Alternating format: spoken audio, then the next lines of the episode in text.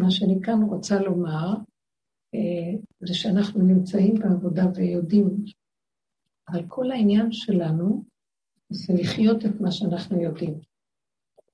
זה אחד הדברים שלמה עוד פעם ועוד פעם ועוד פעם, השם כל כך מתעקש שנשמע את הדרך, מתעקש איתי להגיע, מתעקש איתי להמשיך לדבר כל כך הרבה שנים.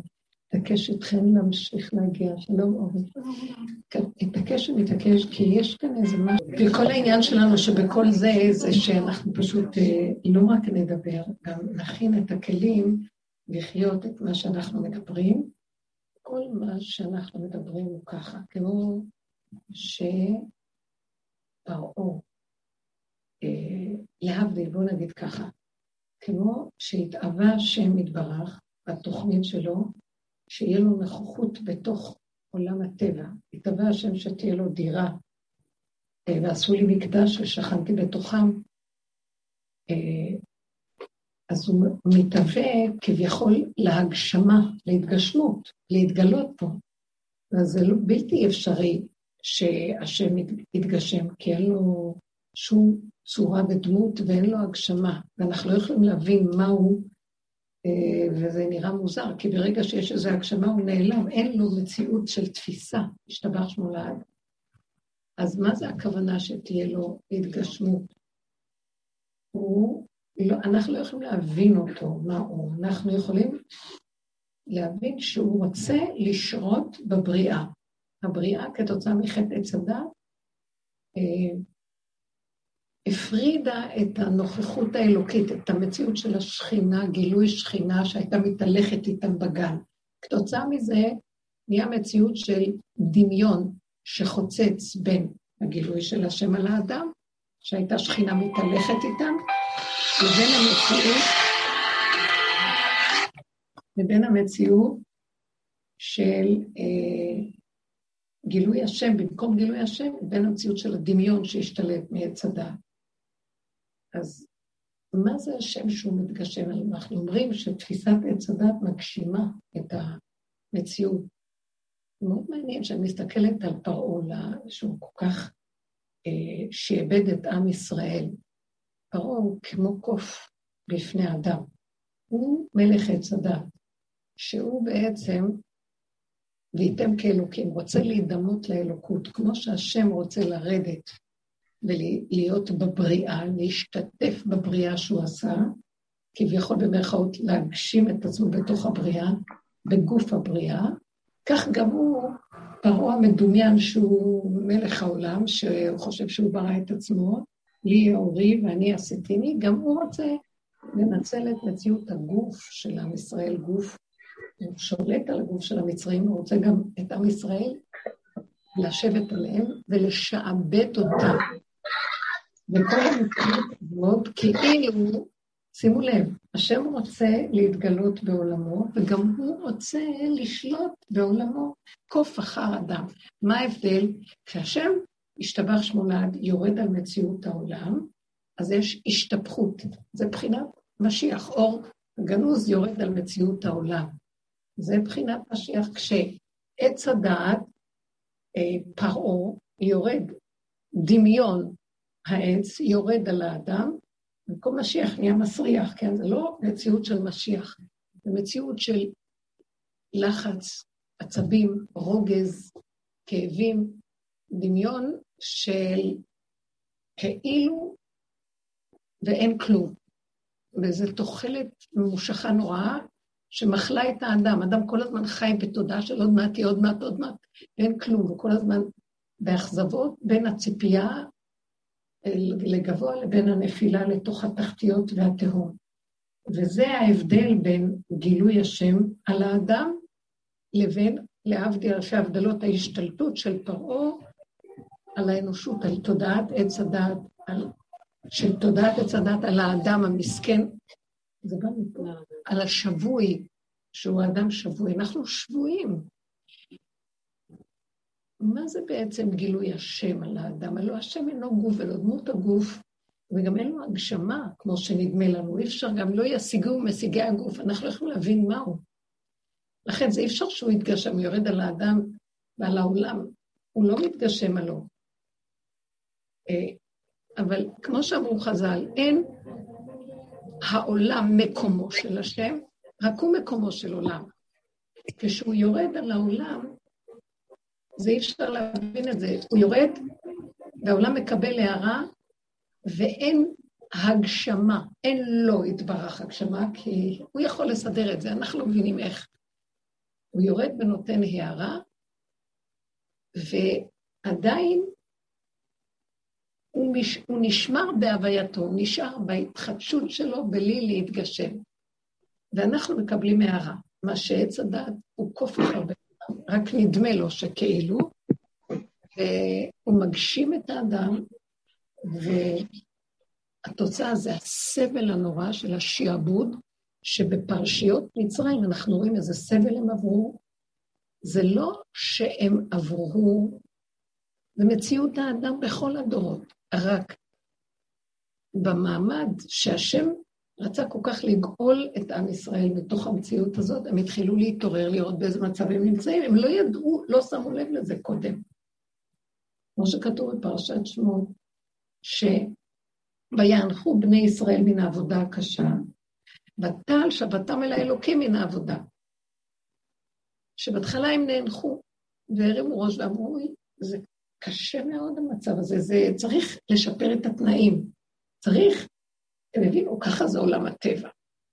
אבל צריך שיהיה קצת תנאים יותר נוחים וטובים. הם לא קלטו באיזה עוצמה של שעבוד הם נמצאים. חבר'ה, זה לא הם. אני מכוונת על עצמנו, כשאני מדברת את כל הסיפור הזה, מסתכלת, אנחנו בדיוק באותו מצב, עם כל זה שנגאלו ממצרים, וזכינו לקבל את התורה, כי אין דרך היה להוציא קודם כל את העולם מסבלותיו. זו התוכנית האלוקית, להוציא את העולם מתודעת עץ הדת. הוא בחר בעם ישראל, שהם הבנים של האבות הקדושים, שהוא כל כך אהב אותם, והוא אמר, דרככם תהיה ישועת העולם. אני אוריד תורה, תוכנית לעבודה, והיא דרך האור הקדוש של התורה, שמותיו של השם, גילוי השם, אתם דרך זה תביאו ישועה לעולם. תתחילו לגאול את העולם מהתודעה הזו. ובתחילה, כשבאו הלוחות הראשונים, היה הערה גדולה מאוד, לא זכינו לזה, הייתה אמורה להיות גאולת עולם. אבל כנראה שגם חלק מהתוכנית, שעל ידי עבודת האדם בעצמו, במשך הדורות, בבחירה שלו, הוא יזכה להגיע לנקודת הגאולה מהתודעה של עץ הדת. גאולה של עצמו וגאולת העולם כולו. אה, משיח, זה כתוב ששבעה דברים נבראו לפני בריאת העולם, ואחד מהם זה שמו של משיח. זאת אומרת, התשובה נבראה לפני העולם, עוד כמה דברים שנבראו, ושמו של משיח. זאת אומרת, הבריאה נבראה כאשר הייתה תוכנית שיהיה בה שבירה וגם יהיה בה גאולה. מה, שאני, מה שאמרו, שהשם יתברך מקדים רפואה למכה, ואז הוא מוכן כבר מימות בראשית לפני. לפני, איפה אנחנו רואים את זה? מה שחז"ל אמרו לנו, ביום, ביום של הבריאה, בחלק הראשון של הבריאה. והארץ הייתה תוהו ובוהו וחושך על פני תהום, ורוח אלוקים מרחבת על פני המים. זאת אומרת שהיה מצב נתון עוד לפני הבריאה, ויאמר אלוקים יהי אור, מתחילה להיות בריאה.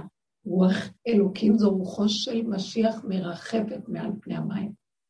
זה רוח צפה, רוחו של משיח צף, והוא מבחינת האור הגנוז שרואה מקצה העולם ועד קצהו בהתבוננות הגדולה של הצפה הזאת, הוא צף, אבל הוא לא יורד לפה.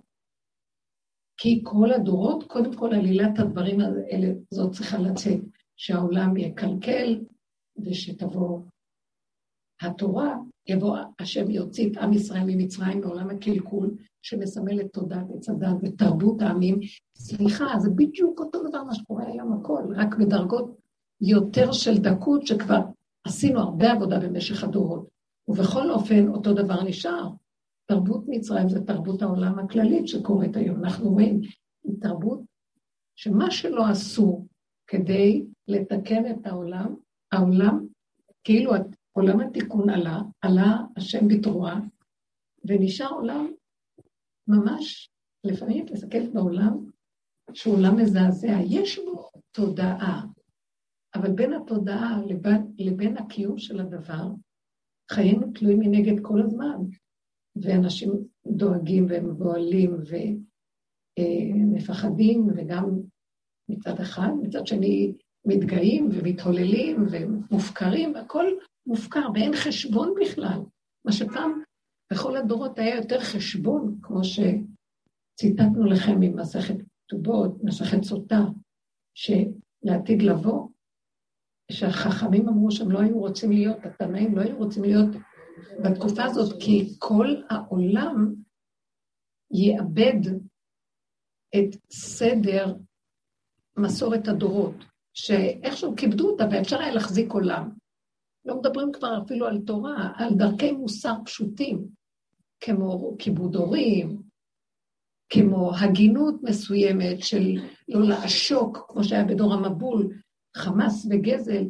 אז אומרים שבית הוועד יהפך להיות למציאות שלא נוכל להשיג אותה בכלל, יהיה ניצול משווע, שיש כלכלה פורחת, והיין תיתן את פריה בשפע, הגפן תיתן פריה והיין יהיה ביוקר.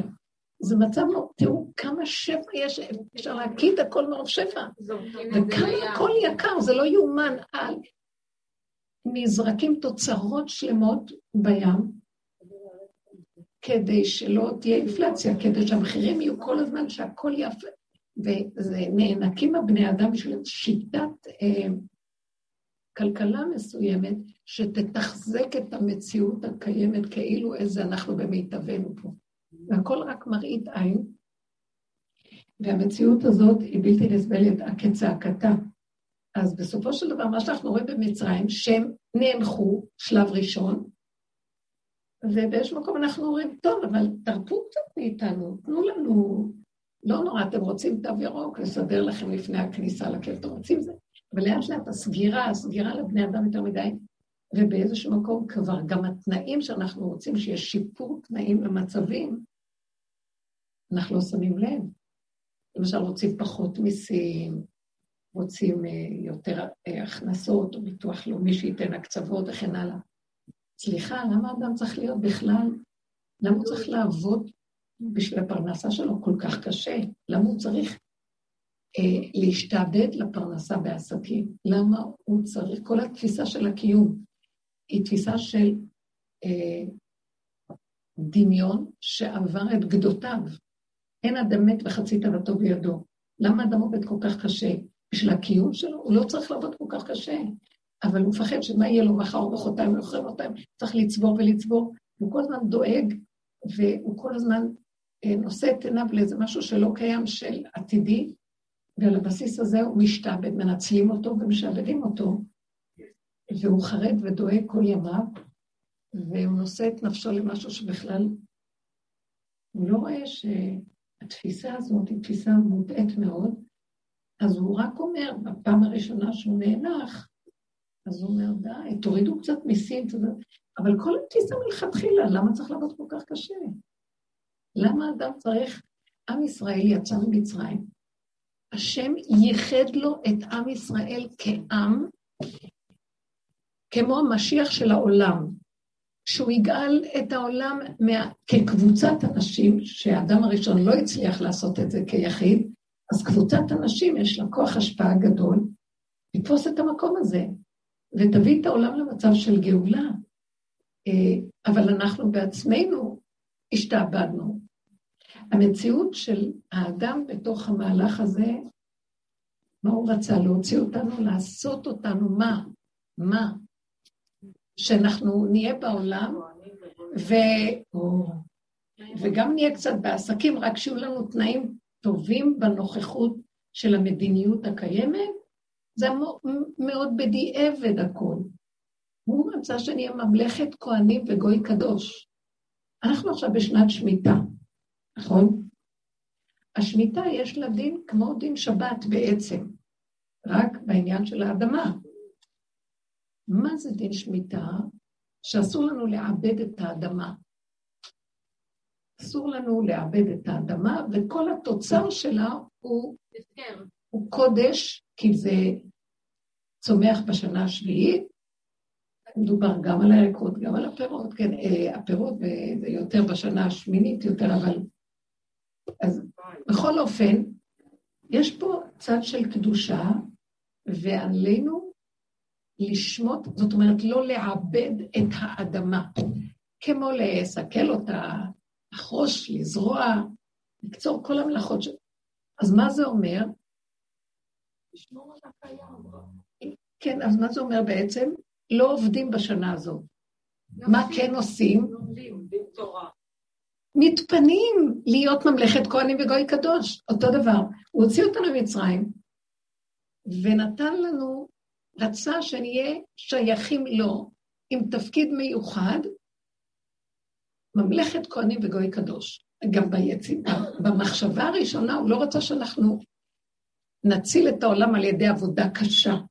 הוא רצה שנתענג על השם, והאור הזה יופץ, וכל העמים יכירו וידעו, כל יושבי תבל, אה, איזה זכות יש לעם הזה, וירצו להסתנף ולבוא גם, כי ביתי בית תפילה יקרא לכל העמים, ויכירו וידעו כל יושבי תבל, כי לך תכרע כל באר שווה כל לשון. לא זכינו למצב הזה. אז אנחנו בעצם גם כן בתוך העולם כמו העולם. ועם כל זה שהוציא אותנו ורצה שאני אהיה ממלכת כהנים וגוי קדוש, אנחנו לא ממצים את הנקודה הזאת כמו שצריך, כמו שהוא רצה מאיתנו. אנחנו בעצם בבחינה של עמלים, אלו ואלו עמלים. אנחנו עמלים בדרכי התורה, אלו ואלו רצים, אנחנו רצים בדרכי התורה. וגם בדרכי התורה, כשאנחנו רצים ועמלים בתפיסת העולם, שזה תפיסת תודעת עץ הדת, שהיא מגשמת, התפיסה מגשמת, לא החומר מגשם. התפיסה כבר מגשמת, החרדה, מה יהיה לי מחר, כבר הגשימה אותי. ואחר כך אני כבר רץ מעבודה לעבודה. אבל זה לא החומר. אז התפיסה הזאת, בואו ניקח את ה... ויענחו בני ישראל. אנחנו צריכים להתעורר. הדרך שאנחנו מביאים, שהיא סוף הדורות, מבית מדרשו של אליהו הנביא, היא לעורר את הבני אדם, שיבוא להשיב אותנו בתשובה. הוא יבוא להגיד לנו, תתחילו להתעורר, תתבוננו, אתם שבויים. בהתחלה מה אנחנו שבויים? אנחנו, זה תרבות של חירות, אנחנו נאורים, כולנו היום לא מה שהיה פעם, אין עבדות, אין זה. בדיוק.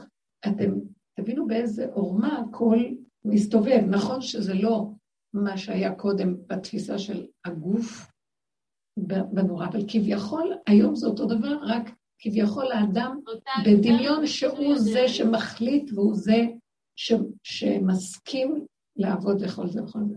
אבל כל המערכת מכריחה אותו, איזו ברירה יש לו אם הבתים כל כך יקרים, הוא יהיה חייב לקחת משכנתות, אם הוא לקח משכנתות, חייב לעבוד בשתי עבודות, אם עושה זה לפחות, אם זה צריך זה, אז זה, ואם לא זה, אחד גדיה שלא נותן לו לצאת בכלל המציאות שלו, והוא משתעבד בתוך הנאורות, מבלי אה, לראות באיזה ההרמוניות והכלכלות, הכל חוזר לנקודה הזאת, וזה סכנת עולם.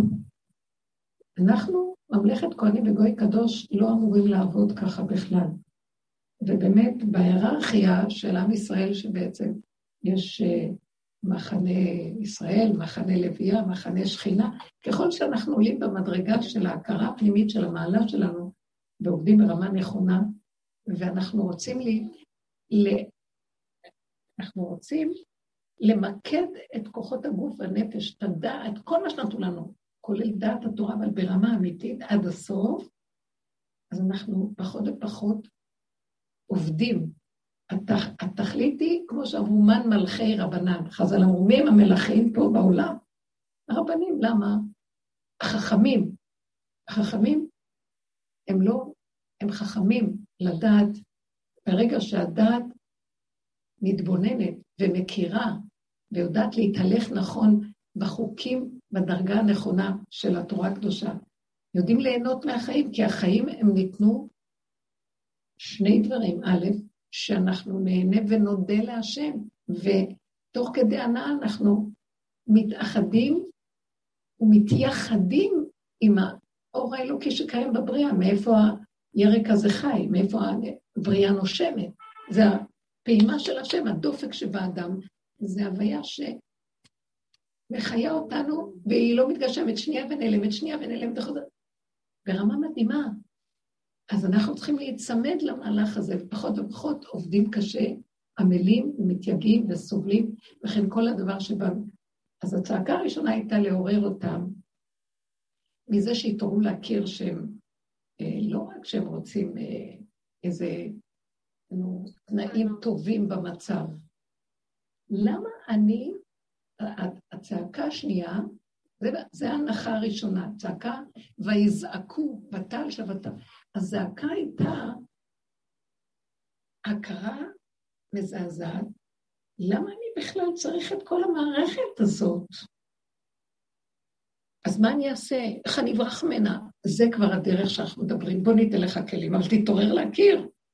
אתה לא חייב. כלומר, בוא נראה, בוא נפרוט את זה לכסף קטן. הצעקה השנייה הייתה, למה אני מפחד על הקיום שלי? הזעקה. למה אני רוצה למצוא חן בעיני בני אדם? נכון שכתוב, הוא מצא חן בעיני אלוקים ואדם.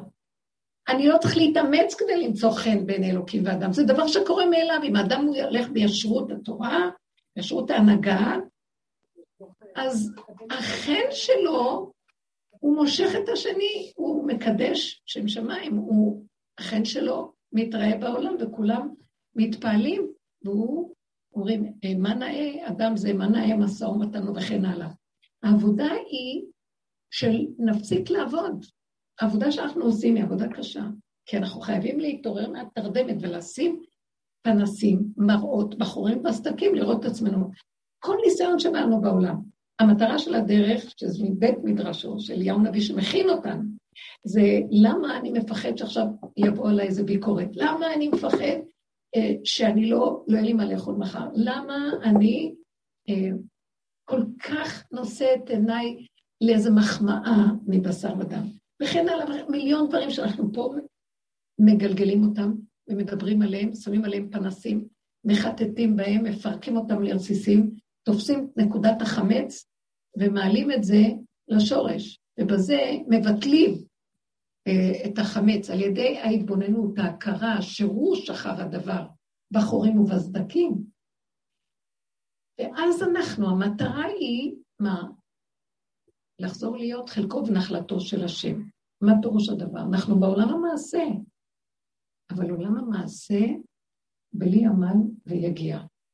מה זה עמל ויגיע? עיקר העמל והיגיע לא באים על, מהפעולות. אדם יכול לעשות הרבה פעולות ולא להיות ביגיעה.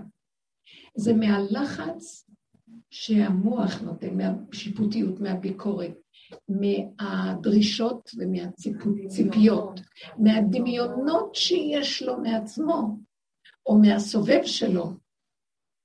כמו החומת קישוט שהייתה שם. התפיסה הזאת, היה שם חומת קישוט, הם לא ברחו. אומרים שמצרים הייתה יפה מאוד, מאוד יפה. זה כאילו הכל. הכישוף הוא דבר של כאילו, אחיזת עיניים, הקוסמות, ואין בו ממש. ואדם שהוא לא נותן מקום וממשות לדבר הזה, למוח שהוא נבהל, מתרגש, ההתרגשות מהדבר מגשמת, נותנת לזה ממשות, וזה מתחיל חלילה, חס וחלילה, כביכול לפעול על האדם. אין דבר כזה, חוזק הלב, ריכוז, מיקוד וצמצום בתוך נקודת האמת, ואין שום דבר, אין עוד מלבדו. המטרה של הדרך להביא אותנו לנקודה הזאת. זה נקרא לגאול. עכשיו, יכול להיות לפי הרבה שיטות. כן, רוב השיטות זה שיש, יבוא למשיח שהוא בחינת אדם ויגאל אותנו.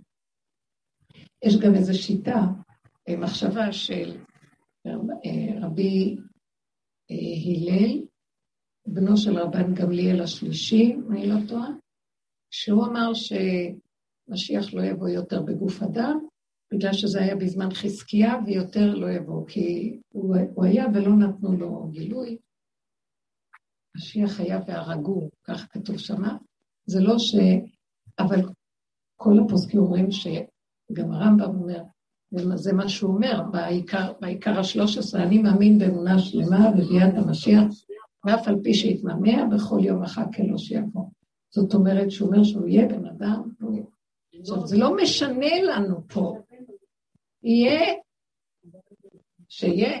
אם אני אחוזה בתפיסה שקרית וישב מולי משיח, מה זה יעזור לי? יפה. עכשיו, מה שאנחנו כאן עושים, זה שאנחנו צריכים את עצמנו להכין, זה הבחירה, להביא את עצמנו למקום הזה שכבר פירקנו את תודעת עץ הדת ואת התפיסה המגשמת שלה. מה זה מגשמת? נותנת ממשות ברגש, במחשבות, ורצה לעשות פעולות, ומתקבעות מציאויות, ואנחנו מוטעים, אנחנו מטעים את עצמנו, וקבוצה של אנשים גדולה פועלת ככה, כולם רצים אחרי זה ונוהרים. אה, בוא נגיד, אנחנו בעולם החרדי שלנו, לא אה, עם כל החוקים והתורה, הגשמנו הרבה דברים שהם מסוכנים בהגשמה, כמו צורת החתונות וצורת ה... כל מיני דברים שאנחנו עושים בהגזמה מאוד גדולה, ש... שהיא למעלה מכוחות ויכולות בני אדם, והרבה אנשים סובלים מהמתח הזה, והסבל נובע כתוצאה שהראש כל כך גדול והיכולות קטנות ואין איזון ביניהם. וכל העבודה שאנחנו עושים, מה מטרתה? קודם כל, קודם, קודם כל, אה, להיכנס למימדים הנכונים, האמיתיים שלנו. לכבד את היחידה, לכבד את, ה, את הקטן. לא צריך להספיק לעשות הרבה, לא צריך להשיג, לרדוף, להיות, אבל כשבא אלינו משהו, באותו רגע שאני אסתכל עליו ואני אתמקד בו ואעשה אותו נקי, ברמה של כאילו השם שולח לי סיבה. נקי מאינטרסים, נקי מנגיעות, נקי מעמל. Uh, הקטן הזה הוא שלא יתברך לכבודו, אני מציאות בשבילו, זהו, נגמר העמל, נגמר היגיעה, ואני חי עם רגע, לפי סיבה, עם תוכן, ויש מתיקות. והתודעה של עץ הדת מתנוססת שם. או, איזה יופי, תרשמי וי בספר המצוות, עשיתי עוד מצווה. Uh, עכשיו יש לי זכויות. לא, אסור לזכור מזה דבר, כי באמת אנחנו פה לכבודו, ואין לי כלום. זה מתחיל להכניס אותנו לממלכת כהנים וגוי קדוש. נאמן הוא בעל הבית שישלם שכר, כל מי שעשה ועשה מה שעשה, אבל זה לא החשבון שלי. זה דקות ונקיות במידות, שאיך אנחנו מקיימים את התורה. מה שאנחנו שואפים פה, זה כשאנחנו מודדים במדידה דקה, בסוף אנחנו לא צריכים להתהלך עם ספריות על הראש שיודעים מה צריך לעשות. כל רגע בא וכיכרו בידו, והשם דרך זה, החיות האלוקית, היא מלמדת אותנו ומוציאה מתוכנו תוצאה מדהימה. אנחנו כלים של השם, והוא ברא אותנו לכבודו, הוא חפץ את הגילוי שלו בנו, וכלום שלנו פה, הוא בעל הבית, וזה שלו הכל. זה היה המטרה שהוציא אותם ממצרים ונתן להם את התורה. עכשיו, ברגע שיש יהודי כזה שעובד ככה, הוא משפיע אור גדול על העולם, גם בלי לצאת החוצה אפילו, בלי לעמוד על במות ולדבר. כמו שאז אה, ביקשו מהחזון איש, עליו השלום, שיצא לעזור לעולם הישיבות, שזה היה אחרי כל מה שקרה באירופה, ושארית הפליטה באו לארץ, הוא בא להתיישב בבני ברק, ואז ניסו להקים את הישיבות אה, שחרבו, ואמרו לו שיצא יחד איתם לעזור. אז הוא אמר, אני מתוך דף הגמרא בונה את הישיבות. אני יושב בדלת אמות, מתוך הנקודה שאני שמה, זה לא משנה, הוא בתוך הדף שלו, וזה דבר גדול מאוד. והקטן כקוטנו, הפעולה הקטנה שהוא עושה, שהיא תהיה נקייה, שהיא תהיה מבוררת, שהיא תהיה פשוטה. עכשיו, אם אני עובדת על גדול והמוח שלי מבולבל, אני לא אוכל להגיע למקום הזה, כי אני, כל כך הרבה אנרגיות יוצאים לי על החרדה והבהלה והרצון להשיג ו- ולהיות מושלם וכל זה, והחשבונאות והשיפוטיות. אני מפסיד את נקודת האמת הפשוטה שביקשו מאיתנו כיהודים, זה הכל. לקיים את התורה. עכשיו, התורה, מה משיח יבוא לעשות? הוא יברר את הנקודה הזאת בתורה, הוא ינפה לנו את המותרות שנדבקו לנו אה, בתורה. זאת אומרת, נדבקו הרבה מהנהגות של הדמיונות שלנו במידות על הדיוק שמה שהתורה רוצה מאיתנו. ואז כתוצאה מזה אנחנו מבוהלים וכאובים וסוערים ומאבדים. איך יכול להיות עם שלם, עם מיוחד במינו, שיצא ממצרים ברמה שלא הייתה, לא היה דבר כזה. לא בדרך טבע התגלה כאן אור של הוויה מיסוד האור הגנוז, ושלא כדרך טבע, כאילו הוא שיט איזה יד לתוך מצרים ודלה עם שלם והוציא החוצה. בניגוד לכל הכללים, לכל חוקות הטבע והבריאה. היבוא, אה, היבוא אלוקים לקחת לו גוי מקרב גוי? איך יכול להיות? גם, כי גם בחוק הבריאה לכל אומה יש שר ממונה עליה, ויש חוקים וכללים. זו השר אומר, זה אומה שלי, ניתן לו רשות על האומה. באה יד, העיפה את הכל הצידה, אין שרים ואין כוחות ואין שום מושלים, דברי הוא שיקום, אני רוצה עכשיו להוציא דם. מי יאמר לו, מה תעשה ומה תפעל? איך יכול להיות שאחרי כל זה, עוד פעם אנחנו במציאות של... אז מה היה כל... זה כמו העבד שברח חזרה למצרים. אני ממש מרגישה את זה על עצמי, אני חושבת שצמתי מלא זמן. דבש צמתי מלא זמן, צמתי, צמתי, צמתי, ניסיתי ללכת עם האמת של הדרך.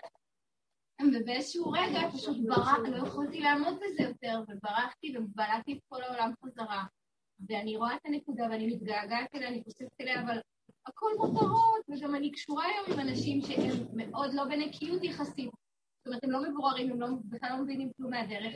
ואני כאילו, אני רואה כל מיני, אני אומרת, וואו, אני ממש עבד שחזר חזרה למצרים. מוטי, בדיוק, זה מה שאני רציתי לומר. תקשיבו, אנחנו בפרשיות הגאולה. זה מצרים יותר עמוק ממקודם. עכשיו, אנחנו שבויים עדיין בתרבות הזאת. מה נראה לכם? איך היא חזרה ולפתה אותנו, כולנו? עכשיו, איפה הנקודה להתבונן? כל טיפה של מצוקה שיש לי זה כנראה איזה חוסר בהירות בין שני דברים הפוכים שאני לא יודע איך להכריע ביניהם. לפני שבאתי לכאן, אז אה, אני אומרת לכם, פשוט שמתי את הפרח. ואז אמרתי, לא, לא מצא חן בעיניי. מישהי, אה, אני סידרה לי אותה. ואז שמתי אותה, אמרתי, זה לא נראה לי, ואז לרגע הייתה לי מצוקה. לא רוצה ללכת ככה, לא נראה לי. ואז ראיתי שאני משתהה, והמצוקה משתלטת עליי. ואז אמרתי, דבר כזה פעוט וטיפשי כביכול. ואז הסתכלתי ואמרתי, מה צריך לעשות עכשיו? אני אמרתי לעצמי, לשבר את המראה? ואז אמרתי, לא, לא, זה לא יעזור לך. תשברי את אותה, לא תשברי, תסתכלי על הנקודה הזאת שאת כל כך מחשבנת, טוב, אני לא מחשבנת לאחרים. ביני לביני, אני לא יכולה. זה כבר לא אחרים, לא אחרים, אני זקנה. אבל ביני לביני הדיוק, ואז אמרתי לעצמי, גם הדיוק הקטן הזה, הוא לא צריך להציק לך. את יודעת משהו? שימי כרוב על הראש ותצאי, אף אחד לא יראה, וגם לך לא צריך להיות אכפת, כי את במילא לא רואה את עצמך, זה רק המחשבה שלך על עצמך. ואז עמדתי שם לרגע, ואחר כך אמרתי, אין כלום, אין עולם, אין פויות, אין שום דבר, תצאי וזהו. זה מאוד עזר לי, אז עליתי על נקודת מצוקה, ומלא דברים שם, שבמשך היום היה לי, בנקודה קטנה של מצוקה. היה לי איזה עניין אה, של, ביקשתי מהבן שלי משהו שיעשה בשבילי, והוא התרצה, אבל הגורם השלישי שהיה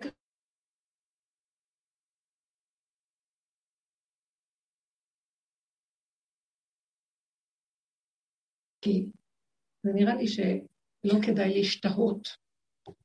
אבל ראיתי שהוא אומר לי, זה לא מסתדר עם הגורם השלישי לא נמצא, מה נעשה, איך נעשה, לא נעשה. ואז ראיתי איך אני מנסה בכל תוקף, ונהיה לי מצוקה. ואז אמרתי, תרפי, ישר הייתי, הפנס על המצוקה. לא סבלות מצרים, אני לא מסוגלת יותר. לא רוצה סבלות מצרים. התודעה הזאת לא... גם אמרתי, אז לא יהיה. אז מה? אז תפסידי משהו. אז אה, השם ישמר את זה, אם זה צריך להיות, הוא ישמר והוא ישמר לי. אני פתאום אמרתי לו, אבל לא, כאילו, אז, אז שלא יהיה. לא יכולתי לעמוד בזה שלא יהיה, כי אני כן רוצה. מדובר כאן במשהו כספי. אה, אני לא רוצה שזה ילך לאבדון. אז מה כן? אז אני לא רוצה לדאוג, את הדבר אני רוצה, לא רוצה לדאוג. אז השם מסדר שהדבר יהיה, אבל אני לא אדאג. אתה יכול לסדר הכל. אה, זה הרגיע אותי. לא הלכתי כאילו, טוב, אז שלא יהיה כלום. כי בהתחלה חשבתי, אז שלא יהיה כלום, תשתחררי. לא הסכמתי, עדיין הייתי אחוזה שאני לא אפסיד. ואז אמרתי לעצמי, אז מה אכפת לך, תשחררי את הממון גם. אז אמרתי לו, אני עשיתי חשבון קטן. מעצמי לעצמי אני לא צריכה את זה, אבל יש לי איזה ייעוד לממון הזה שחבל, זה דבר מצווה, ואני לא רוצה. למה שזה לא יהיה לדבר מצווה? אז אני מבקש לך, תשמר את זה, תסדר את זה, ורק שלי לא יהיה מצוקה. תסיח את דעתי. כל רגע נקודה קטנה, ת, תתבוננו בעצמכם, תדייקו, כי לרגע היה לי מחשבה, טוב, תוותרי על הכל. אמרתי, לא, אני לא רוצה לוותר. כאילו, אני אומרת להשם מה לעשות. אני לא מוותרת, אתה יכול רק לסדר לי את זה שזה יישאר לדבר מצווה חשובה, ושזה לא סתם ילך לאיבוד, נכון? נכון הכל. איך אני יודעת שנכון, שהוא שמע אותי? נהייתי רגועה. נעלמה לי מצוקה והלכתי לדרכי. זהו, דברים קטנים, עוד נקודה. באותו רגע אנחנו חוזרים לשורש שלנו, להיות ממלכת כהנים וגוי קדוש. הוא שם אותנו פה כדי לגלות את עצמו עלינו ולסדר פה את הכל. אבל אנחנו לסדר, רוצים לסדר במקומו. זה עץ הדת של קוף אחר בן אדם, וייתם כאלוקים. אם אני לא, אז מי כן? לא אכפת לי, ת, תראו, מה זה אלוקים? הלוא הוא בתוך האדם גם. אבל איך אני יודעת שזה אני ולא הוא? המצוקה, הלחץ, המתח, הסערה, בלבולים. לא מוכנה. אז תתעוררו, כל דבר. או, או איזו התרגשות יתרה במשהו, או חיובי או שלילי, או איזו גאווה ואיזה דמיון חיובי של משהו, או איזה חידלון וייאוש ונפילות. לא זה ולא זה. אני שייכת אליך, נקודה, לא. בגדר הזה, תזכה לי לסיבה, למצווה, כל מה שאתה מסדר בעולמך, והשם יודע ומסדר, הוא מעוניין בנו. זה חלק מכל תוכנית הבריאה שלו. זה נקרא משיח הפרט, מאוזן, הכלים שלו נקיים, כי מה אומר אה, בעצם,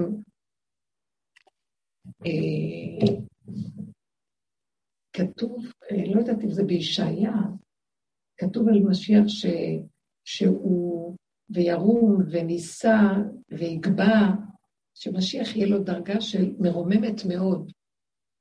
ולשיטת הרמב"ם, וגם הרבה מפרשים, שהוא יהיה בן אדם עם כוחות של אדם, אבל מאחר והוא מזוכח ונקי, אז התכונות הטבעיות שלו זכות, יורד עליו אור כזה שמרומם אותו יותר, הכל בגדר טבע. יכול להיות שהאור הזה שיורד יאפשר לו לעשות דברים שמעבר לגדר הטבע, אבל הוא אדם של טבע, עם כוחות של טבע. נקי, מזוכח. זה מה שהדרך הזאת רוצה מאיתנו, שלא נעוף ברוחניות, ולא בדמיונות, ולא אחרי כל מיני דברים ונשתגע. הפוך, לסלק את הדמיונות, לסלק את המציאויות, להישאר אדם קטן שחי ונושם, וכשבא לו איזו התנסות קטנה בסיבה, הוא פועל בקטן, הוא לא מתבלבל, ושולח את זה למקומו, ונגמר, והלאה. זה נקרא מדרגת האדם. שם השם רוצה להתגלות. אתם לא מבינים מה זה מדרגת האדם. כל הבריאות הקודמות שהיו, השם היה בורא עולמות ומחריבן לפי הספרים הקדושים, למה הם נחרבו? לא הייתה בהן מדרגת אדם. רק הבריאה הזאת שלנו נבראה ש...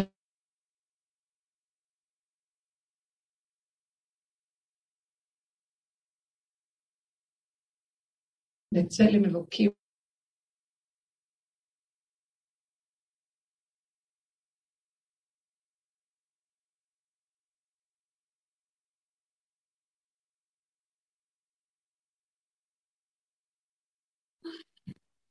אז הוא הביא רוורס, איך אומרים, ורסיה, ורסיה, אה, גרסה, נוספת, עם ישראל כאדם. אתם קרואים אדם, אבל קבוצה גדולה היא יכולה לעמוד מול העולם יותר מאשר אדם אחד, מול המציאות של הנחש. אפילו שהיה אדם גדול, בכל אופן לא יכול היה לעמוד.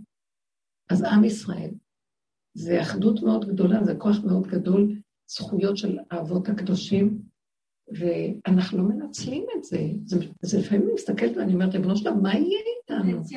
אנחנו צריכים להתעורר. יש משהו שישן ומסכים.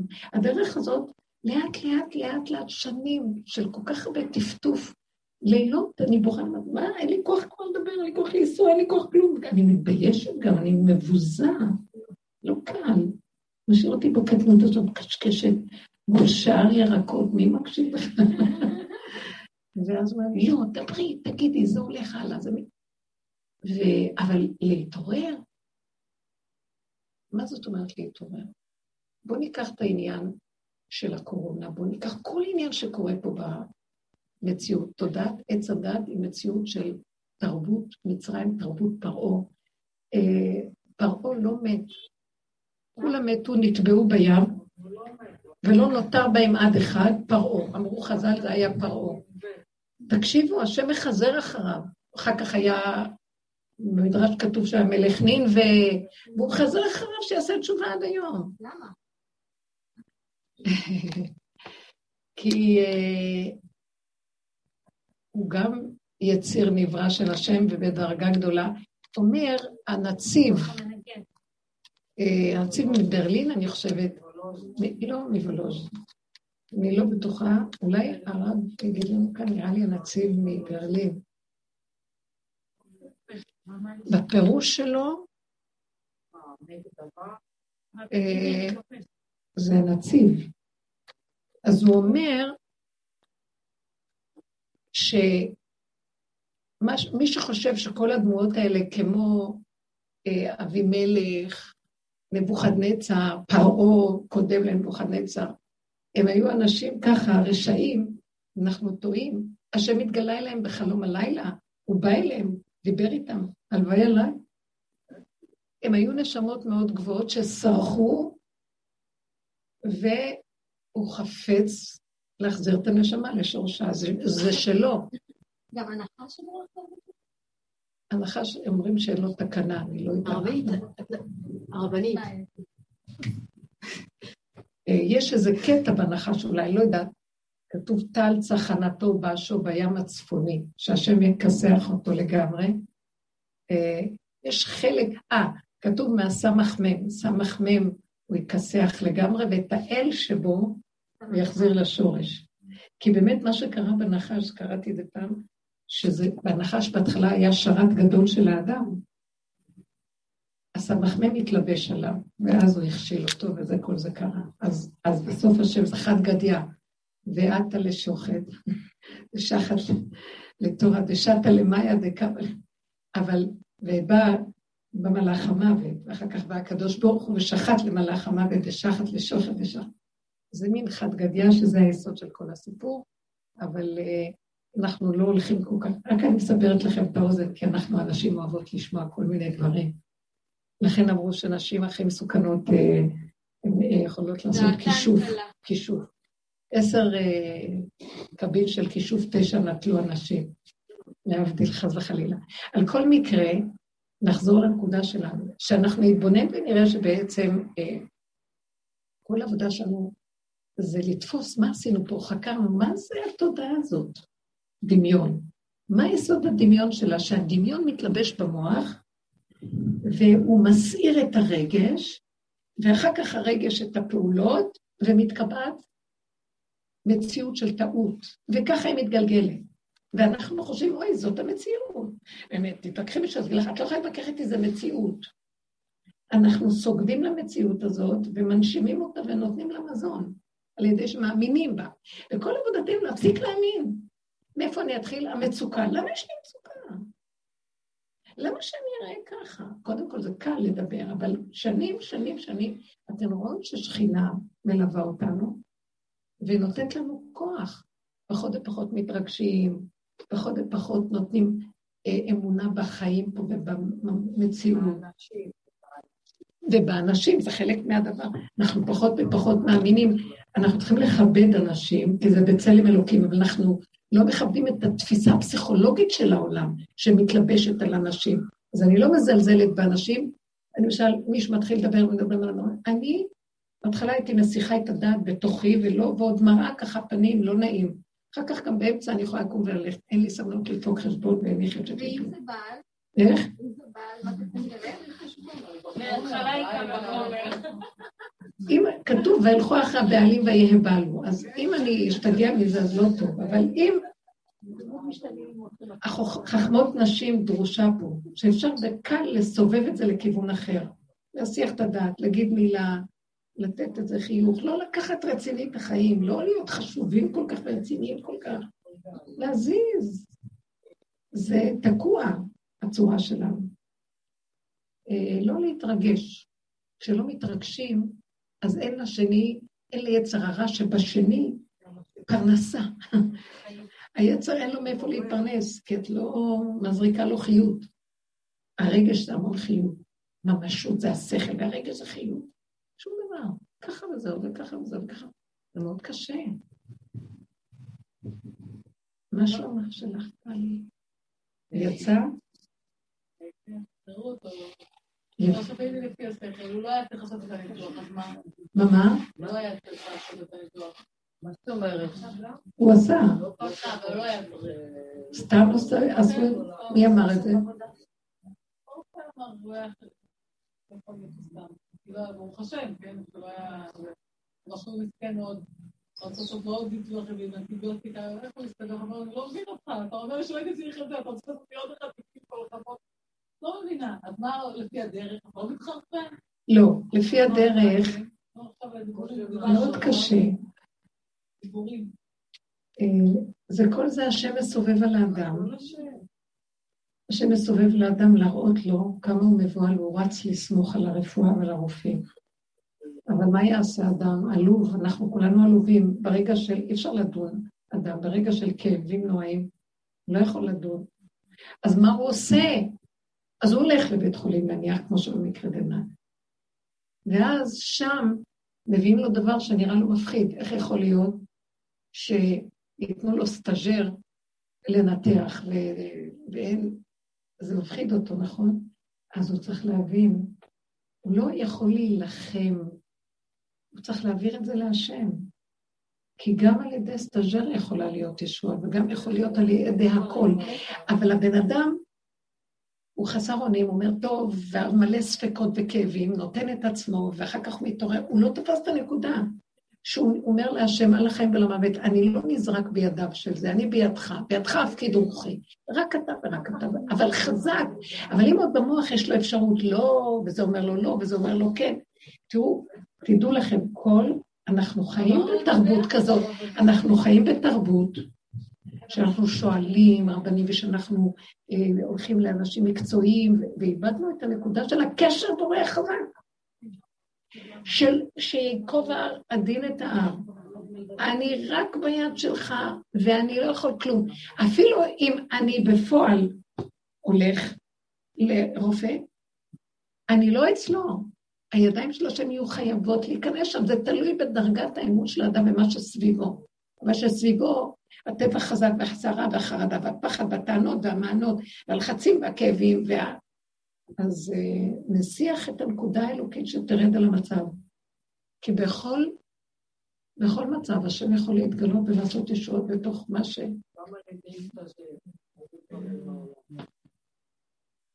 אבל אנחנו לא יכולים לעמוד בזה, רק מה שאנחנו צריכים לעשות, ולא דנים ושופטים חלילה, רק בואו נמקד ונתעקש לצלול יותר לעומק ולשים את המניות במקום של רק אליך, רק אליך, רק אליך, רק אליך.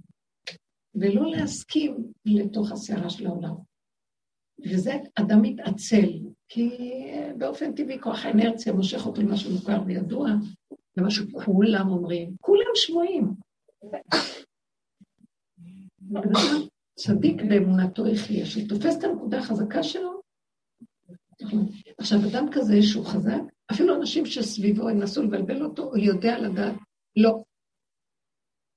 זאת אומרת, אפילו הוא לא יגיד להם לא, כן, בתוכו בעולם אחר, הם קשקשים, והוא קשור אליו יתברך, מעביר את כל הקלפים אליו, ואומר, אני לא יכול כלום. רגע הסתרת פניך, הייתי נבהל. רק אתה, רק אתה, עוד.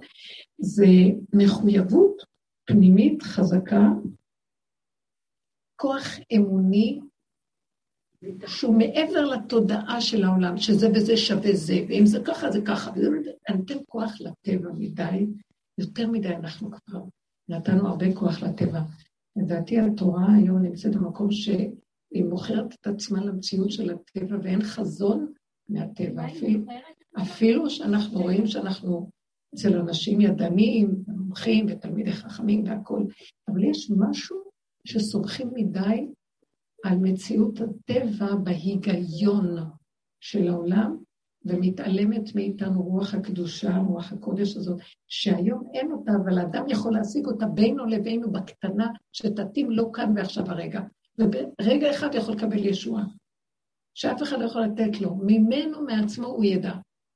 וזו השאיפה שאנחנו בדרך הזאת רוצים להגיע אליה, שנפסיק לרוץ ונפסיק להשתגע ולהאמין בכל דבר, ואנחנו נפרוס את שיחנו להשם ונתאפק על דלתותיו בתוך הנפש, וערום ועריה לעמוד ריקים בלי חוט מבדיל ולהגיד לו את הדבר האחרון שבן אדם לא אוהבים להגיד, אני לא יכול כלום. אין לי שכל, אין לי כוח, אין לי דעת, אין לי הבנה, אין לי השגה, אין לי כלום, אין לי, אין לי, אין לי, אין לי כלום. אני לא יכול לחיות פה בלעדיך רגע, אם לא, תיקח אותי פה. אני מרגישה שאני מתביישת בעצמי כשאני מדברת איתו. כאילו, אני מרגישה כל כך שקרנית, וכל כך משתפת פעולה עם האויב, אני לא מצליחה... אה, אני יודעת שאני משקרת, אני יודעת שאני לא מצליחה, שאני רופסת, מה שנקרא. נפלתי לזכות הדעת, ואני לא מצליחה להגיד לו דבר אמיתי, כי אני משתפת פעולה, אני משתפת פעולה. כי נמכרנו אני ועמי. אז מה אני אגיד לו? אני אגיד לך מה שתעשי, תקשיבי טוב. זה לא אני, אומרים לי עכשיו ממש מחשבה ברורה. את מטילה ספק באותו כוח פשוט שאומר את האמת הפשוטה. לא, זה לא יפה, הוא אומר לך ככה, השטן של עץ הדעת. זה לא יפה שאני אדבר איתו את האמת הזאת, כי אני כל כך שקרנית, בדרך כלל. את מבינה מה הוא עושה לנו? ועל ידי כך אנחנו... גם את זה גודב לנו, גם את זה הוא גודב. תגידי לו את הכל בכל מכל כל שאני... אה, אני מציעה לכם לקרוא את הווידוי של רבנו ניסים גאון. בבקשה תקראו אותו. הוא מופיע בסידורים אה, אשכנזים אה, בתפילת כיפור קטן, אולי גם, אני לא יודעת, בספרדים גם יכול להיות מופיע במחזור של יום כיפור. תקראו אותו, וחזור ושוב. וידוי של רבנו ניסים גאון. זה לא יאומן. הוא אומר שם דברים שאדם, ואדם כזה גדול, שהוא לא אדם פשוט בכלל, היה גאון ראש המטיבתא וראש גל, רש גלותה, מה שנקרא, ראש הגלות שהיו מזרימים לו, שולחים לו שאלות ותשובות בכל ענייני התורה, מכל התפוצות, בזמן הגאונים של בבל. והיה, חוץ מזה שהיה גאון בתורה, היה גם צדיק וחסיד גדול. אם היה לי אותו, אם היה לי סידור פה, הייתי אומרת שהוא אומר לעצמו שהוא טיפש ולא חכם, שהוא רשע ולא צדיק, שהוא גזלן ולא זה. הכי גרועים שלא היית מאמינה שאחד כזה יעמוד ויתוודה, ולא רק וידוי בינו לבין השם בשקט, כותבים את הווידוי והוא שולח את זה שכולם ככה יעשו. ושלא נחשוב רגע אחד שבאמת הוא היה כזה, אבל הוא אומר, אני כלפי חוץ לא כזה, ובתודעה שביני לביני, אבל אני יודע, בחורים ובסדקים, שכל רגע אני יכול להיות כזה. ועל הבסיס הזה, אני אומר להשם, אז אני לא מתבייש להגיד, כי תמיד מוכרח להיות שבתוך אה, היסודות של האדם, קופסת הפנדורה של הנחשים והעקרבים נמצאת בו ויכול לצאת. מה שאנחנו רואים הם דברים שיוצאים ולא היינו מאמינים, אי אפשר לדון ולשפוט, ואסור לנו בכלל לדבר הזה להגיד לכם, אל, אל תעיזו לפתוח פה ולדון באף אדם במה שאתן שומעות. ולא קשור לשכל והיגיון בכלל, וזה שייך להשם ועולמו. ואתם רק תפחדו ותגידו, אוי ואבוי, שאני לא אעז להגיד איזה ביקורת על מישהו או משהו ולהסתכל מגבוה, כי באותו רגע, ישר האצבע עוברת להצביע על אותו בן אדם שיושב לו והפה שלו דן את השני. אף אחד לא יודע את עיתותיו, זה פחד סכנה. לכן הגאון הצדיק הזה, הוא מתוודה. זה כאילו הגנה שלא ייגעו בו. הוא כבר פותח את הפה קודם ואומר, אתם לא רוצים שידונו אתכם? תדונו אתם את עצמכם קודם. ו- ולהגיד, עכשיו, אני לא מדברת רק על דין, את כאילו אומרת, אני מתביישת, מה את מתביישת? אה, להגיד לו את השלילה הנוראה שלך? לא, אפילו לא השלילה, אני לא מבינה מה קורה לי בכלל, זה כמו אדם שהוא חטוף. והוא זה שהרצה, נניח, דיבר על זה שאסור לך, שתיזהרו לו להיחשף, ותיזהרו, והיית באמת מסוימת, ופתאום אתה בעצמך נחשפת בצורה כזאת? אז את זה גופה להודות באמת. אוי, תודה רבה. אוי יופי, אה, הנה יש כאן את הווידוי. ריבונו של עולם. קודם כל זה וידוי שכדאי, אני אומרת לכם, תחפשו אותו, תסתכלו עליו, ושיהיה נר לרגליכם. לקראת הסוף, זו התשובה הנדרשת, זה בחורים ובסדקים, לפני הפסח, לפני הגאולה, לפני ולפנים ביניכם לבין עצמכם. שמעתם? הוא רק שם את זה לפני כולם. לבנו של עולם, קודם כל, קודם כל דבר, אין לי פה להשיב, ולא מצח להרים ראש. כי מפני שעבודותיי רבו מלמנות וחטאותיי עצמו מספר. צריכים להבין, אתם לא מבינים באיזה מדרגה היה הבן אדם. או, או תגידו, אה, גדול הדור של כל אה, תפוצות ישראל. וכמסע כבד יכבדו ממני, מתוודה אני לפניך, השם אלוקיי, בכפיפת ראש, בכפיפת קומה, בכניעת חיל, בחלישות כוח, בשבירות לב, בנמיכות רוח, בקידה, בקריאה, בשתחוויה, באימה, בבעתה, ברטט, בזיעה, בחלחול, ביראה ובמורה. אומר אני לפניך, השם אלוקיי, מקצת מעשריים, דרכיי המכוערים, ממעלליי המקולקלים. לאומרם אי אפשר, כמו שאת אומרת. לבררם אין בי כוח, לגלותם לא אצור חי, לדברם לא אדאם, להגידם איני כדאי. לתבוע עליהם סליחה ומחילה וכפרה, מה אני מחיי, מה אבל וריק. אני רימה ותולה, אני עפר ואפר, בוש אני מחטאי, מוכלם אני בפשעי, אין לי פתחון פה להתוודות לפניך, גדול עבודי מנשוא, עצמו פשעי מספרת, בושתי וגם נכלמתי כגנב הנמצא במחתרת. אז הוא אומר ככה, אם עמדתי לפרש את חטאי ולבערם, יכלה הזמן והם לא יכלו, מאיפה אני אתחיל? על איזה מהם אתבע ועל איזה מהם אבקש? על זה מהם, על איזה מהם אתוודה? על הכלל או על הפרט? על הנסתרות או על הנגלות? על הראשונות או על האחרונות? על החדשות או על הישנות? על התמונות או על הנודעות? על הנזכרות או על הנשכחות ממני? יודע אני בעצמי, והוא מתוודה, תראו איזה גאון קדוש הוא היה. יודע אני בעצמי שאין בי לא תורה ולא חוכמה, לא דת, לא תבונה, לא צדקה, לא ישרות, לא גמילות חסדים. אבל אני, עכשיו הוא מתחיל לספר לנו מי הוא. אבל אני שחל ולא יודע, בר ולא מבין, גזלן ולא נאמן, חייב ולא זכאי, רשע, רשע ולא צדיק, רע ולא טוב, וכל מעשים רעים עשיתי, וגם עבירות רעות עשיתי. אתם מבינים במי המדובר בכלל? ואם אתה דן אותי כמעשיי, אוי לי, ואי לי, אהה עליי, אוי על נפשי. ואם תבקש לנקות אותי כמטהר וכמצער כסף, כמו שעושים לכסף בתנור, לא יישאר ממני מאומה, כי איפה, אין מקום שאתה יכול עוד לנקות ויישאר משהו. כי אני כקש לפני אש וכעצים יבשים לפני האור. כסף סיגים מצופה על חרס.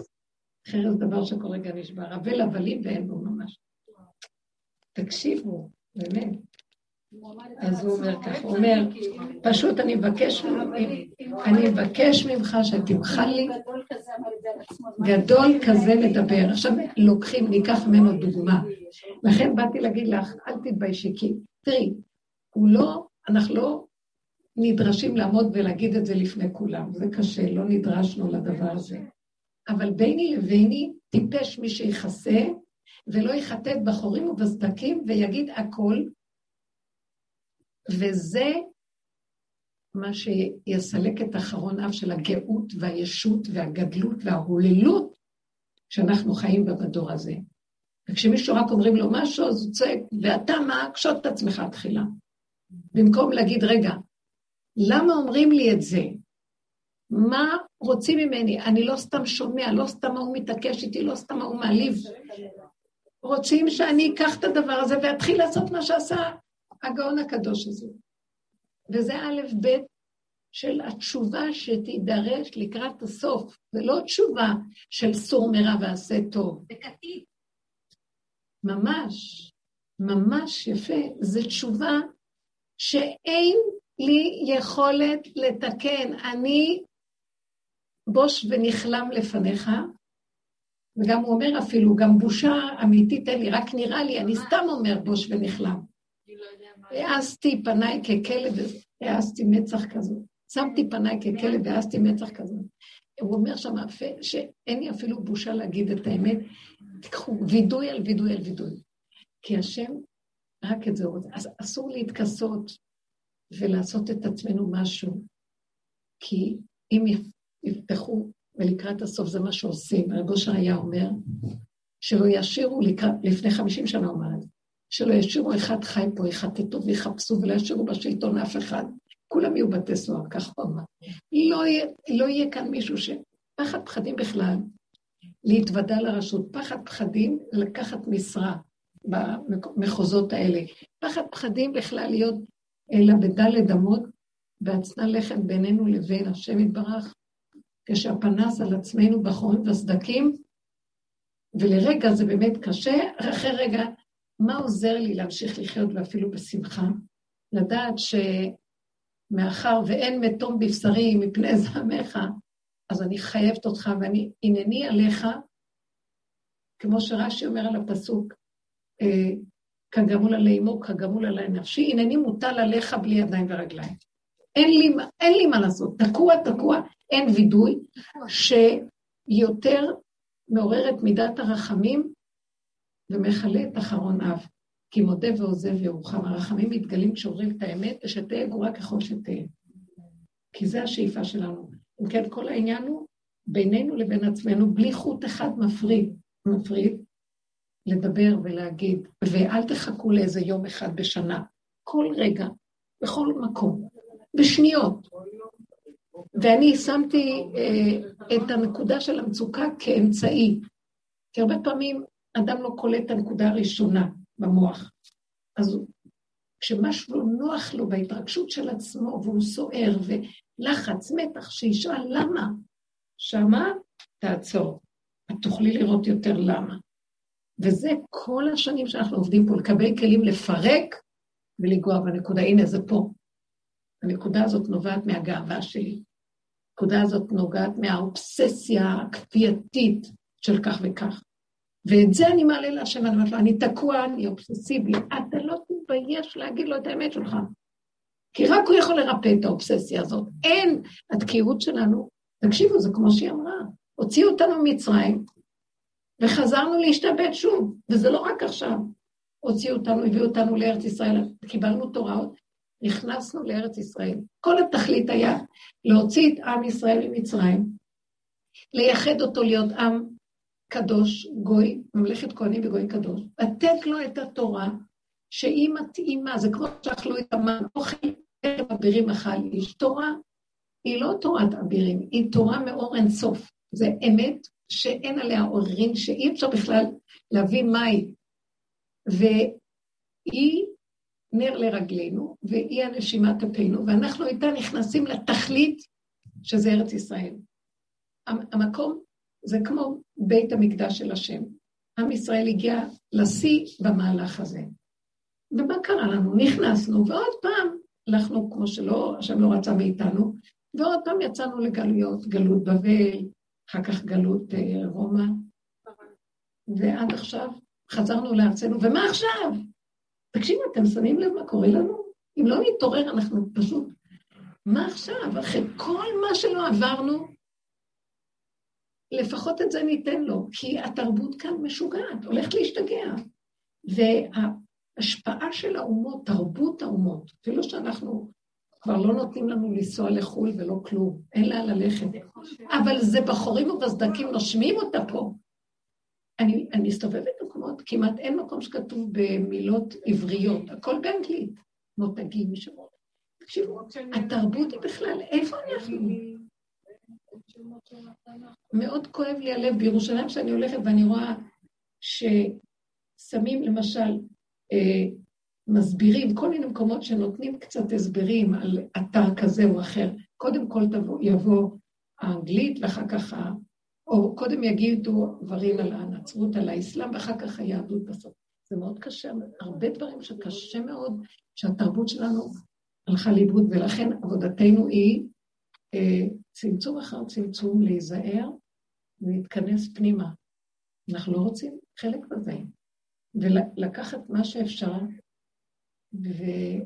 ולהפנים פנימה וליצור אה, דלת אמות נקיות כמה שאפשר, שכל רגע יכול לבוא משהו ויצטרך אותנו, אנחנו מכינים את הכלים שלנו, ולא להתחשב במה שקורה. לא לתת לזה אמונה, לא להאמין, לא להגשים את התפיסה של העולם ולתת לזה אמונה, להאמין בזה, כלומר. איך, איך? צער חולי מוות אובדן שלא נדע דברים שהם מתארים את האדם, מכניסים לו שערה רגשית של צער, של פחד טבעי. נכון, זה, תראו, אני אגיד לכם, אה, מי שעובד בעבודה הזאת, מי שהולך בעבודה ושם פנס בחור. מעלה גם את הרגעים האלה למעלה. מעלים את הכל למעלה. מי שהולך בדרך הזאת ומתבונן כל הזמן, זה הפנס חייב להיות דולק כל הזמן, בטריה דולקת, תחליפו כל, שלא יהיה רגע. ויש לו יצורים גדולים, בגלל שהוא רואה את האמת של עצמו, זה לא מה שנדמה היה לו. ובהתחלה לא יכול לקבל שזה הוא, ועברנו הרבה כאבים. הכאבים האלה שאנחנו עוברים, הם ממיתים את האדם, במרכאות, ממיתים את התודעה הדמיונית שלו, ויש לו תחושה של מוות והוא לא מת. הפוך, מת לו השקר, אבל הוא מתחיל לקבל חיות ממקום אחר. האדם הזה הוא למות סבל במרכאות. כאשר הוא שומע דברים מסביב, כבר הוא לא מתרגש כמו שפעם, כי הוא כבר בעצמו מת, במרכאות. כל גליך ומשבריך עליי עברו. אז אין לו כבר כוח להגיב כמו, או, זה ילדותי להגיב, כי, כי זה בן, הבן אדם עובר כל כך הרבה, שהוא שואל את עצמו, עברתי כל כך, אם באמת האדם דק ושם את הפנס הזה, כל כך הרבה עוברים, בזמן קצר המון מסה של התרחשויות והכרה שכבר קורה איזה משהו, אז הוא לא מתרגש כבר. אז זה לא שליבו גס בדבר, הוא כבר מבין שלא שלו פה כלום, ואז כמו שהיא אמרה, מעלה להשם, מעלה, זה אומר, אבא זה שלך. גדול עליי המסע, המסע. כבד עליי מנשוא, זה לא שלי, אני לא יכול להכיל. ליבי חלל בקרבי, במילים אחרות. אז לכן, לא שהוא לא מתייחס, אבל הוא כבר מתייחס אחרת. הוא מתחיל להבין שמה שקורה פה, זה מתחיל להתקרב אלינו הרבה. זה יכול לקרות לכל אדם בכל רגע, וברגע אחד אדם נעלם. אז ממה אני מתרגש? העולם הזה דומה לי פרוזדור. עדכן עצמך בפרוזדור כדי שתיכנס לטרקלין, וזה לא, פה זה לא מגרש הבית שלנו. מה הכוונה פה? בתפיסה של תודעת החיים, בהתרגשות, בממשות, במחשבות, בהרהורים, בפרשנות, אלא יכול להיות פה במקום הזה, בפיזי פה, תדעו לכם, ארץ ישראל, היא הייתה ליבו של גן העדן הקדום. כאן היה גן העדן, המרכב של גן העדן. והיא אה, ארץ לא גושמה ביום זעם. היא ארץ שהיא לא מגושמת מתודעת עץ הדת בשורש שלה, היא שייכת להשם. ואם גן העדן היה פה, אמנם זה לא פה כמו שזה עכשיו בתפיסה של התודעה שהגשימה, ואנחנו במציאות של כדור שלג שמתגלגל, ואת לא יכולה לעצור את המציאות הזאת. אבל בחומר הפשוט שלה, יפהפייה, יפה נוף, משוש תבל, קריית מלך רב. אה, הנה אלוקים נודע בארמונתיה למשגב. זה מדהים, איזה יופי, איזה... אני מסתכלת ואני אומרת, הכל אלקות, חוץ מהפסיכולוגיה של בני אדם. זה תבדילו ואל תתערבבו שם. הכל נקי, הכל מתוק, הכל יפה, התורה מדהימה, הכל. רק כשזה מתחיל להיות כבר אנשים, והתרגשויות, וויכוחים, ונצחנות, ודעות, והשגות. אז זה לא הם, זה אני, זה הפסיכולוגיה שלי. זאת אומרת, כשאני מגיב לה ומאמין לה, אז זה כבר הופך להיות גם אני. אז צריך להיזהר, לא להגשים, לתת, ללכת, ללכת, לא שייך. אל תאבדו את הנקיות הזאת, כדי ששם יש גילוי יפה של השם, והשכינה משמחת אותנו ואנחנו שייכים לה. תקשיבו, הוא מחפש מי להשם אליי. אספו לי חסידיי כורתי בריתי עלי זבח. זבחו את הישות הדמיונית הזאת בהתבוננות התמידית. אני מחפש אותם, אני מחפש אותם. השם רוצה לגלות את עצמו עלינו, ובזכות המקום הזה הוא יביא ישועה לכלל עם, כי נר אחד נר למאה. אחד כזה עושה הרבה ופועל ישועות. הרבנית, מה יש לנו עם הישות? למה אנחנו צורכים באמת את הישות הזה? מה יש לנו? מה יש בישות הזאת? למה אנחנו מעדיפים אותה? גאווה, מה זה מה? זהו? רק גאווה? גאווה זה לא מספיק? מה אומרים גאווה? הישות הזאת היא אה, כמו, תגידי... למה שאדם לא יעדיף את העין? למה? רגע, אני רוצה לשאול אותך שאלה. אה, הביאו לך את העוגה הכי הכי טעימה שבעולם. מלא קצפת וסוכר ופירות והכל הכל, ואת מאוד רעבה. ואת רק רוצה את הקצפת הזאת ואת הקצת קפה גם קצת על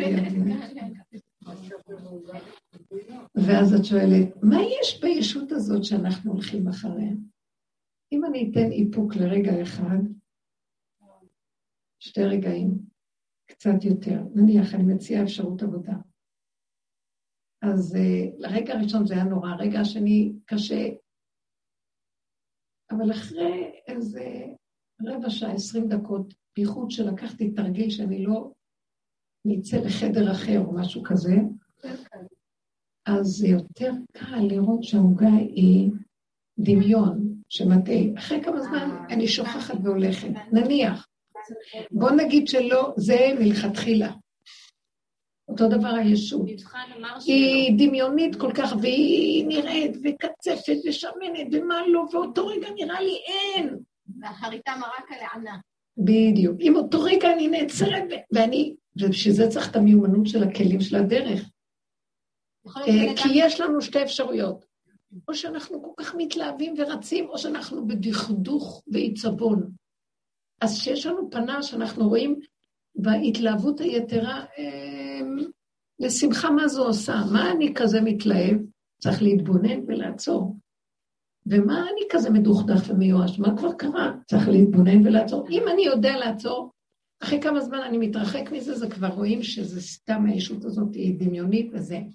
בוא נגיד שלא עשיתי את זה, וכן נכנסתי בזה. אם לא לפני, אז אחרי, אני השם לא שניתי, אני מחכה לך גם אחר כך. בדיוק. אחרי הכל, כמו שסיפרתי לכם עם התרגיל הזה שהרב אושר עשה פעם, שהם אכל מוגת גבינה. הוא אכל כמות גדולה, היה לו במקרר הקטן בחדר, פעם הייתי אצלו בחדר, וישבתי שם, והוא ניגש ופתח את המקרר והוציא משם, אני לא הבנתי, מקרר כזה קטן, אתם מכירים את המקררים הקטנים? והוא מוציא ומוציא ומכניס לי לשקית עוד ועוד, ולא יודעת מאיפה הוא הוציא את כל הדבר הזה. מילא לי שתי שקיות, אני לא הבנתי, מי יעז להגיד לו מה תעשה? בכל אופן, הייתה לו עוגת גבינה, זה לא היה במקרה הזה, אני אומרת. הוא הוציא מהמקרר קטן בלוק כזה של עוגת גבינה, והגבאי רואה אותו מהצד, והוא קופץ לקחת לו את העוגת גבינה, אומר לו, גושר, אתה לוקח תרופות של סכרת, זה לא טוב, הגבינה הזאת, הביאו אותה מישהו, אבל זה בטעות פה, אנחנו חייבים לו. אז עושה לו בעיטה ביד, אומר לו, לא, תעזוב, אני רוצה עוגת גבינה. עכשיו, כמו ילד קטן, הוא חותך לעצמו עוגת, הוא עושה רצינית, ואז הוא לא מבין, אבל אני אמרתי לך, זה מסוכן. רבושר הגדול, שהמתאפק הכי גדול בעולם. הוא אומר, הוא מתחיל לאכול, אומר, עושה לו, תעזוב אותי, ההוא תופס לו בשרוול, תעזוב אותי, תביא עוד חתיכה. וככה הוא רב איתו עד שהוא חיסל חצי עוגה, ואז הוא מסתכל עליו בחידלון הגבאי ואומר לו, נו, תגיד אחרי שעשית את זה, רב אושר, מה יצא לך מזה? למה? אני לא מבין אותך. אז הוא הסתכל עליו בעיניים של ילד תינוק, הוא אומר לו, אני אכלתי, תוכיח לי שאכלתי. שמעתם? תוכיח לי שאכלתי. איפה היא? איפה חצי? אתה יכול להוכיח לי שאני אכלתי? אולי אתה מדומיין? אז הוא היה נדהם מהתגובה הזאת. וזה הסיפור ששמעתי. אחר כך, כשהסתכלתי על זה, אמרתי, הוא אכל, ואחרי רגע שהוא אכל, הוא אמר, לא היה ולא נברא. מי לא הוכיח שאכלתי? לא היה סיפור. המוח רק ייפתח, יהרוג אותו רק בזה. ישפיע לו על האדרנל, על הסוכר, על האינסולין, על ה... לא יודעת מה. פנקריאס, על ה... לא יודעת מה. לא היה ולא נברא. שלום. הוא הראה לו תרגיל אחר. כל הזמן הוא אומר, מלכתחילה נתאפק. הראיתי לך תרגיל, נניח שלא. אז מה נעשה עכשיו? לא היה ולא נברא. לא היה. זה קשה. מה? ראיתם? זאת אומרת, הוא עבד כל כך עם הנקודה שלו, שבכל צורה שהיא, היצר יערוב מפה או מפה, אז מלכתחילה יש עבודה. בדיעבד, גם יש עבודה, לא להתרגש מכלום. אנחנו דור של בדיעבד. מישהו יכול לעשות משהו נגד היצר? זה קשה מאוד. אז בואו נקרא, אחרי שקורה דבר, קודם כל, כשאתם שומעים דברים שקורים בחוץ, זה לא קשור אליכם בכלל להתעסק עם זה.